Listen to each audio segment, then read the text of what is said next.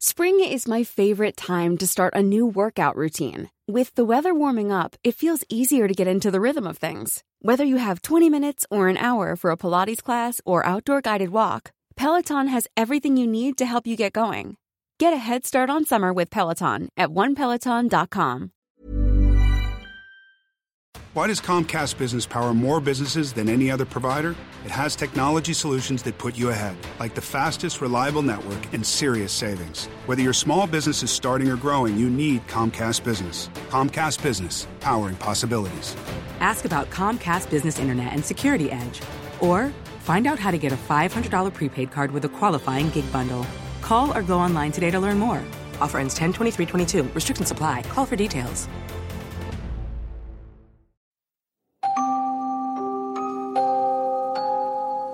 Magandang gabi po, Sir Jupiter, at sa lahat ng bumubuo ng kwentong takipsilim. Isa po ako sa mga masugid niyong taga-subaybay. Ako nga pala si Izzy Grealish, tubong Negros Occidental. Sa ngayon po ay nasa Boston, Massachusetts po kami nakatira ng pamilya ko. Maikli lamang po ang kwentong aking ibabahagi sa inyo ngayon, pero hindi ko po makakalimutang karanasan. Nag-road trip kami ng asawa ko sa isang liblib na lugar sa New Hampshire, isang state po rito sa Amerika. Makapigil hininga ang tanawin kapag umaga, pero nakapangingilamot naman kapag gabi. Napakadilim dahil sa walang ilaw sa daan. Hindi gumagana noon ang GPS dahil mahina ang signal, kaya naghanap kami hanggang sa makasagap na sa may mataas na parte ng daan. Habang binabaybay namin ang daan, ay may napansin na itim na nilalang ang asawa ko sa side mirror niya na nakasunod sa amin. Kaya binlisan ng asawa ko ang takbo niya. Ang buong akala ko ay wala na ang nakakatakot na nilalang na iyon, kaya't humiga na ako. Subalit nahintakutan ako nang nakasunod pa rin pala ito sa amin Tumatakbo ng mabilis at pilit na hinahabol ang sasakyan namin. Nagpanik at nag-hysterical na ako sa sobrang nerbiyos. Parang mababangga na nga ang kotse namin sa sobrang bilis ng pagpapatakbo ng asawa ko. Nagdasal na lamang ako habang nagmamaneho siya at kalaunan ay narinig ang dasal ko. Wala nang sumusunod sa amin nang makalampas na kami sa tulay. Ngayon, ay hindi na talaga kami nagpapagabi lalo na sa mga liblib na lugar. Naway mapili po ninyo ang aking kwento. Muli, maraming salamat po.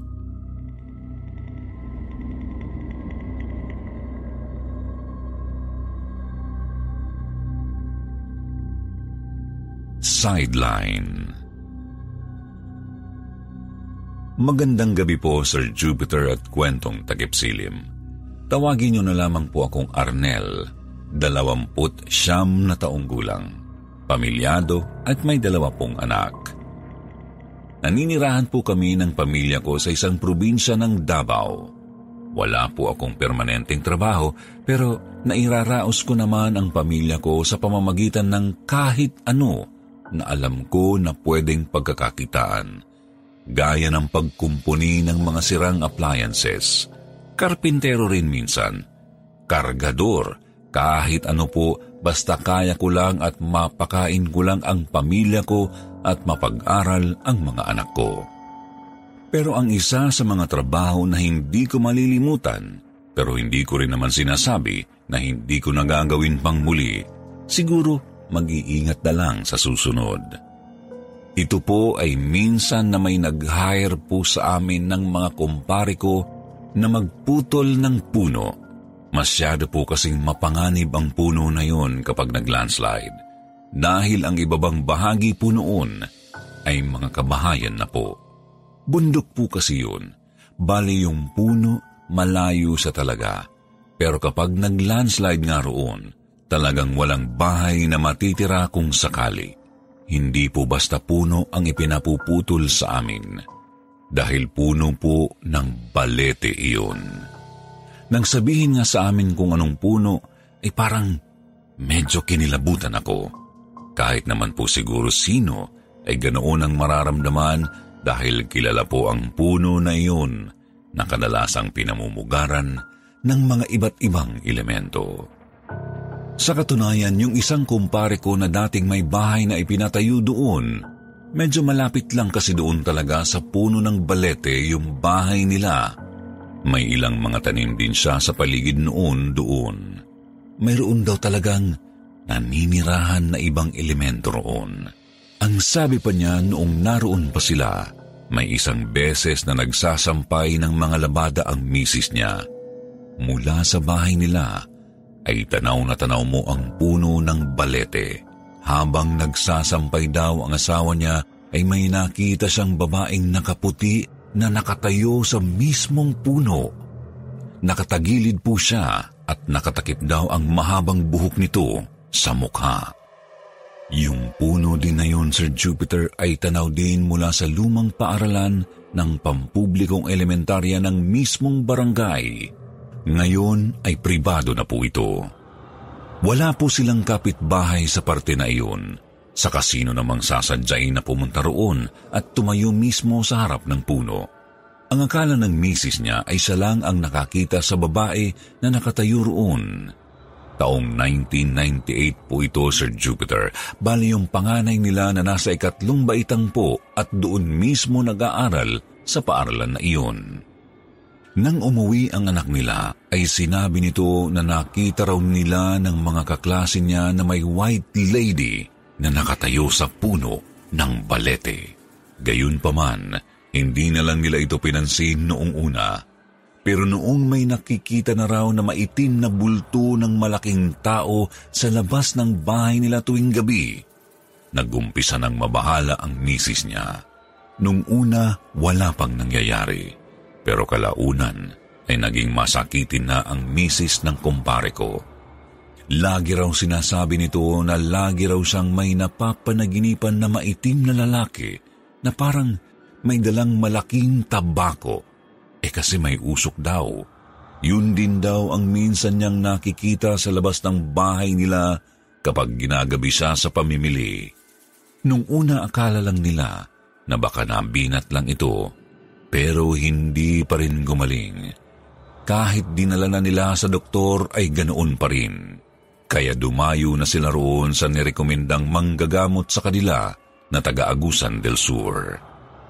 Doon nga nalaman ni kumpare na natitipuhan daw ng isang kapre ang asawa niya. Hanggat maaari daw ay lumipat na lang sila ng tirahan. Binigyan sila ng proteksyon ng manggagamot at lumipat na sila ng tirahan pagkatapos doon. Iniwan nila ang bahay nila roon at hinayaan na lang na mabulok. At yun na nga po, Nakabalik siya roon dahil nga sa kinuha kami para magputol ng puno ng balete. Nasa punto ako noon na walang pagpipilian. Malaki kasi ang bayad. Nanghihinayang ako sa maaaring kitain namin kung sakali. Sinabi ko sa kumpare ko na ako na ang magmamaniobra ng chainsaw at sila ng ilang kasamahan namin ang aalalay na ilihis ang pagtutumbahan ng puno. Masyado po kasi talaga siyang malaki. Halos isang araw yata ang trabaho namin doon at tinapos kinabukasan naman para putulin ang natumbang parte. Ewan ko kung lahat ba ay nakaranas din nito na nasa ganito ring trabaho o nagkataon lang po iyon. Kinikilabutan talaga ako kapag naaalala ko. Habang pinuputol ko po kasi yung puno para pong dugo ang dagta nito hindi po siya marami, konti lang, pero makikita mo talaga sa pinutol na bahagi mula sa may ugat na kulay pula. Pati mga kasamahan ko noon ay kinilabutan din. Pero bago at pagkatapos po namin putulin ang puno na yun, ay nagdasal naman kami. Nagpaalam pa kami sa gagawin naming pagputol. Nang araw na yun at pagkatapos, wala pang nangyayaring kakaiba. Naginuman pa nga kami ng mga kumpare ko noon. Minsan lang kasi kami kumita ng ganoon, kaya kahit konti, nagsaya naman kami. Makalipas ang ilang araw, may napapansin akong mga tumutubo sa balat ko. Ang akala ko po ay pangangati lamang, kaya nagpabili ako sa misis ko ng cream na igagamot. Pero naubos ko na lang po ang binili ni misis ay naroon pa rin at parang mas lumalala pa. Naging masakitin ako noon pagkatapos. Naiiyak na nga ang misis ko dahil hindi na namin alam ang gagawin. Napuno na rin kami ng utang dahil sa pagkakatambay ko. Naglalabanan na rin si misis ko para lang may pangkain kami sa bahay. Talagang lubog kami sa hirap ng mga panahong iyon. Minsan, may nakikita na ako na kung ano-ano sa paligid, maging sa loob ng bahay. May maitim po na nilalang na kulay pula po ang mga mata. Kung makatingin siya sa akin, ay parang galit ito. Minsan, habang natutulog, ay nararamdaman ko na lang na sinasakal ako. Maswerte na lang at nagigising pa ako pero may naiiwang marka sa leeg ko. Namumula po siya pagkatapos kong maramdaman na may sumasakal sa akin. Hindi na nakatiis ang misis ko, kaya humingi na siya ng tulong sa mga kamag-anak namin. Sinabihan ko rin siya na subukang itanong doon sa kumpare ko kung saan sa agusan niya dinala ang misis niya noon at susubukan na lang muna namin doon. Dahil talagang walang-wala na kami ng mga panahong iyon kung magpapadoktor pa ako. Nagmagandang loob noon ang kumpare ko na samahan kami. Nakisuyo na muna kami sa kapatid ko na samahan ang mga anak ko habang papunta kami roon sa manggagamot. Malayo pala yung lugar. Medyo liblib kasi. Sasakay ka pa ng habal-habal bago makapunta mismo roon sa manggagamot. Nang makarating kami, ay alam na ng manggagamot na darating kami. Nararamdaman daw po kasi niya ang mabigat na presensya na papunta sa tirahan niya. Matanda na po siya. Nasa 65 years old na raw po siya, sabi niya. Ang alternatibong panggagamot na raw ang naging hanap buhay ng pamilya nila mula pa noong unang panahon.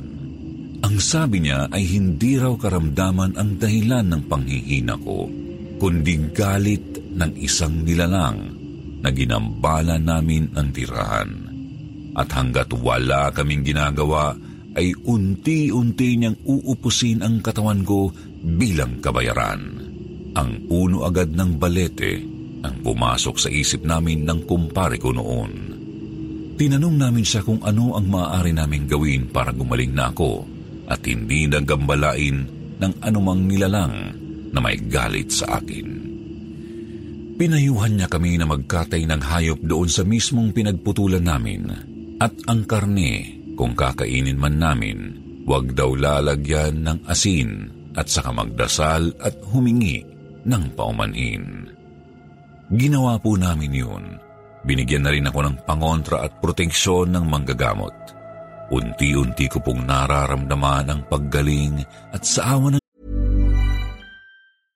Imagine the softest sheets you've ever felt. Now imagine them getting even softer over time. That's what you'll feel with Bowl and Branch's organic cotton sheets. In a recent customer survey, 96% replied that Bowl and Branch sheets get softer with every wash. Start getting your best night's sleep in these sheets that get softer and softer for years to come. Try their sheets with a 30-night guarantee. Plus, get 15% off your first order at bowlandbranch.com. Code BUTTERY. Exclusions apply. See site for details. This Mother's Day, celebrate the extraordinary women in your life with a heartfelt gift from Blue Nile. Whether it's for your mom, a mother figure, or yourself as a mom, find that perfect piece to express your love and appreciation. Explore Blue Nile's exquisite pearls and mesmerizing gemstones that she's sure to love. Enjoy fast shipping options like guaranteed free shipping and returns. Make this Mother's Day unforgettable with a piece from Blue Nile. Right now, get up to 50% off at BlueNile.com. That's BlueNile.com. Diyos, makalipas ang isang buwan, ay umayos na ang pakiramdam ko. Nakabalik na rin ako sa mga sideline ko. Stay with us. We'll be right back. Hello, this is erotica romance author, podcaster, sex blogger, Ruin Willow. Oh, yeah with Ruin Willow podcast. And on my podcast, I talk about all things related to sex, sexuality, sexual health, erotica. I want to help you enjoy your life and have better sex using the tools of erotica, erotic audio, and interviews talking with sexuality experts in the field of sexual health, sexuality, and sexual wellness. Come listen to my podcast. I have a wide range of topics and fiction, erotica, storytelling.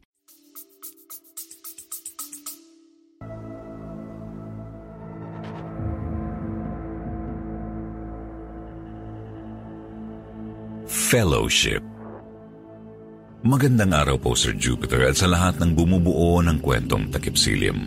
Tawagin niyo lamang po akong Anne, 45 years old. Isa po akong born-again Christian. Actually, lahat po kami sa pamilya po namin. Lima po ang anak ko. Ang panganay ay anak ko sa unang karelasyon ko bago ako mag-convert. Ang apat naman po ay noong maging Christian na ako. Dalawa po ang babae ko at dalawang lalaki naman sa asawa ko ngayon at yung anak ko sa unang kinakasama ay babae rin. Madalang ko pong makasama yung talagang panganay ko na si Lisa kasi mahigpit po ang madrasta niya. Nung una, pumapalag po ako. Pero dahil ayokong mas ilayo nila ang pata sa akin, ay hindi na ako nakikipag-argumento pa sa kanila. Hindi ko naman kasi kayang kunin ang anak ko sa kanila sa kadahilan ng mas may kaya ang ama ng bata kaysa sa akin. Kaya masaya na lamang ako na may kalayaan siyang dumalaw sa amin at makasama kahit sandali. Samantalang sa bahay naman po, pantay din naman ang pagmamahal ko sa mga anak ko sa asawa ko ngayon. Ang mas malapit sa akin ay ang bunso kong si Meryl. Ang kwento ko pong ito ay iikot sa kanya. Siguro po bilang magulang wala nang masasakit pa sa mawalan ng anak. Siguro po mas matatanggap ko pa sakali kung noong buntis pa ako sa kanya ay nakunan ako kasi alam kong aksidente. Pero yung anak mo na ilalagaan mo ng ilang taon ay lalapas tangi na lang ng kung sino kahit po na sa akin ng Diyos, tao pa rin po ako bilang ina, nasasaktan at nagagalit din ako. Dito po nagsimula ang lahat. Nakagawian na kasi ng simbahan na kada taon ay mayroon kaming church fellowship. Bawat pamilya ay mag-aambagan para sa outing. Nagrerenta po kami ng pribadong bus at nagdadala na rin ng mga kakainin namin para sa lahat na po iyon. Pero bago po ang pangyayaring iyon, may mga kaganapan o sabihin na nating mga pahiwatig. Sa reliyon kasi namin ay hindi kami naniniwala o bumabase sa mga ganyan. Pero bago po ang family outing, may mga kakaibang ikinikilos na ang aking anak na si Meryl. Walong taon pa po siya noon. Tinatanong niya ako minsan kung namimiss ko ba raw siya lagi. Natatawa na lang ako kasi Napakamatanong niya. Lahat na lang yata inaalam. Sa kanilang magkakapatid wala akong paborito dahil pareho ko silang mahal. Pero si Meryl ang tipo ng bata na hahanapin ng kahit sino lalo na ako. Napakalambing at napaka maalalahanin niya kasi. May isang beses po noon na nanood kami ng DVD sa bahay. Comedy po yun, pero ang eksena ay may namatay nakita ni Meryl na kulay puti ang suot ng nasa pelikula. Ang sabi niya, malapit na raw siya magsuot ng ganoon. Ang akala ko, dedication ang ibig niyang sabihin. Pero ang sabi niya, hihiga raw siya sa simbahan na nakasuot ng ganoon. Sinaway ko na siya at saka pinatay ang pinanunood namin. Baka kasi kung ano-ano na ang naiisip niya sa pinapanood niya. Napapadalas din ang pag-aaligid ng itim na paru-paro sa bahay. Sabi nila, masama raw na pangitain ang ganon, pero ipinagdarasal ko sa Diyos na sanay walang kahulugan iyon. Alas tres ng madaling araw ang usapan na dapat bago ang oras na yun ay nasa simbahan na kami.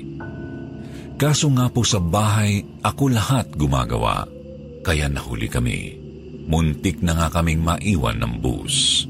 Mabuti at nakita kami ng asawa ni Pastor noon na tumatakbo sa daan, kaya't hinintuan nila kami. Dahil sobrang dami namin noon, dalawang bus at isang van kami lahat. Nasa isang bus kami noon at kasama ang asawa ni Pastor na si Ma'am Janet at si Pastor Johnny naman ay nasa van kung saan ang driver ay ang isa sa mga song leader namin na si Tatay Eddie. Ang tahimik po ng daan. Hindi ko alam kung saan na kami kasi hindi ko naman kabisado ang lugar. Habang nasa daan ay napakaraming uwak na nagsisiliparan. Parang naging mabigat ang pakiramdam ko habang pinakikinggan ko ang ingay nila. Nakabukas kasi ng bahagya noon ang bintana ng bus kung saan kami nakaupo. Karga ko noon si Meryl na natutulog pa. Nakaidlip na rin ako kalaunan. Subalit nagising ako nang managinip ako na parang may batang hinahabol. Hindi ko kasi maaninag ng malinaw ang muka dahil madilim ang lugar sa panaginip kong yun. Pero nakikita ko ang imahe nila pagkatapos ay naramdaman ko na lang na parang nalulunod ako. Napabalikwas ako Nagising na lamang ako noon na naririnig ang ilan sa bus na nag-uusap. May mas malapit daw na dagat kaya doon na lang kami. Ang destinasyon kasi talaga namin sa napag-usapan ay medyo malayo pa at baka lagpas tanghalian na kami makarating. Sayang naman ang buong araw. Kaya yun, nagpalit ng lokasyon na lihis sa plano. Masyadong liblib ang lugar Not so satisfying din ang paligid kahit may mga cottages naman. Ang gilid ng dagat, bale ang malalim na parte roon sa gilid ay delikado na. Kapag napadpad ka roon, lumulubog ka raw sa buhangin sa ilalim ng dagat dahil sa sobrang lambot nito. Kaya iniwasan namin ang parte na yon. Mga alas 8 na kami nakarating. Ang mga mata ko noon ay nasa mga anak ko lang nakatuon, kaya hindi pa ako nakaligo agad. Ang liit pa kasi ng mga anak ko. Natatakot ako na malingat. At ang kinatatakutan ko nga ay nangyari. Nag-aya ang mga young people namin noon na makipaglaro ako ng volleyball saglit.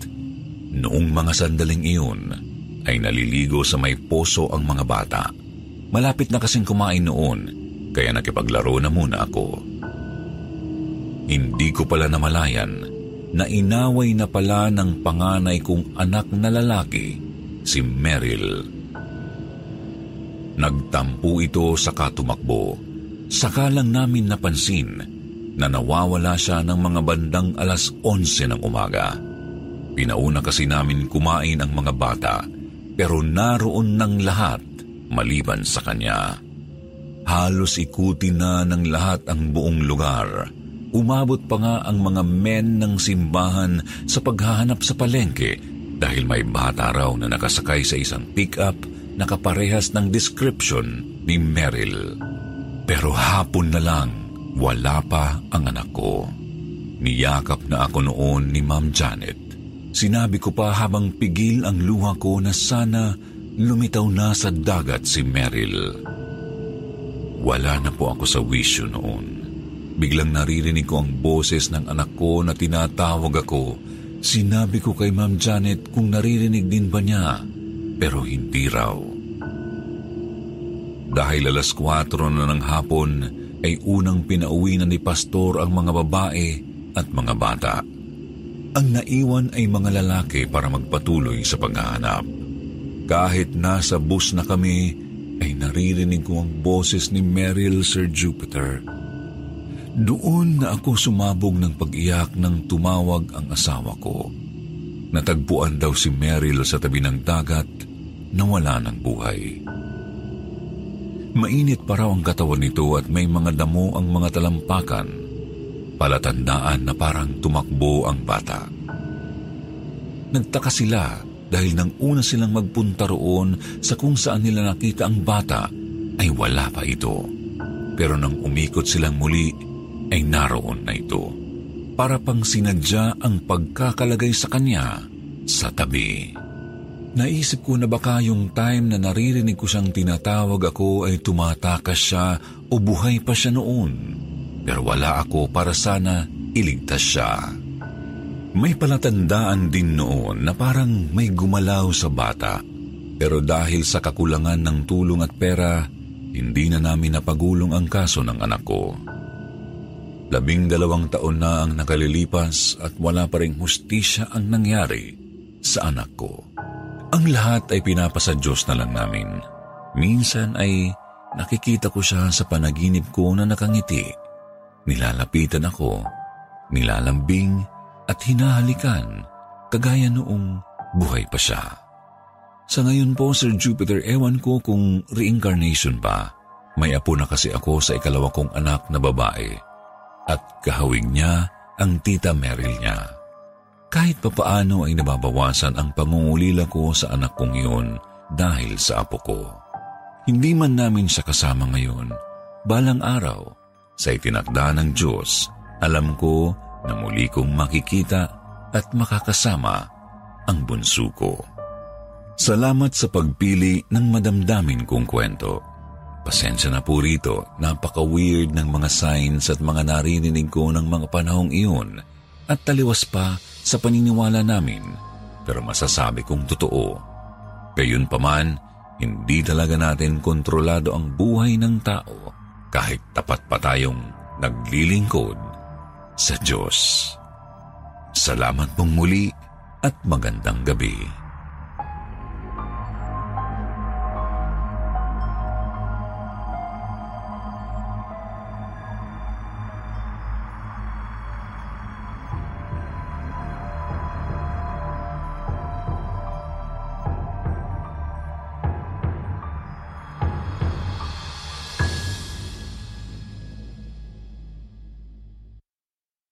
Why does Comcast Business power more businesses than any other provider? It has technology solutions that put you ahead, like the fastest, reliable network and serious savings. Whether your small business is starting or growing, you need Comcast Business. Comcast Business, powering possibilities. Ask about Comcast Business Internet and Security Edge, or find out how to get a $500 prepaid card with a qualifying gig bundle. Call or go online today to learn more. Offer ends 10 23 22 Restrictions apply. Call for details. Planning for your next trip? Elevate your travel style with Quince. Quince has all the jet setting essentials you'll want for your next getaway, like European linen, premium luggage options, buttery soft Italian leather bags, and so much more. And is all priced at 50 to 80% less than similar brands. Plus, Quince only works with factories that use safe and ethical manufacturing practices. Pack your bags with high-quality essentials you'll be wearing for vacations to come with Quince. Go to quince.com slash pack for free shipping and 365-day returns.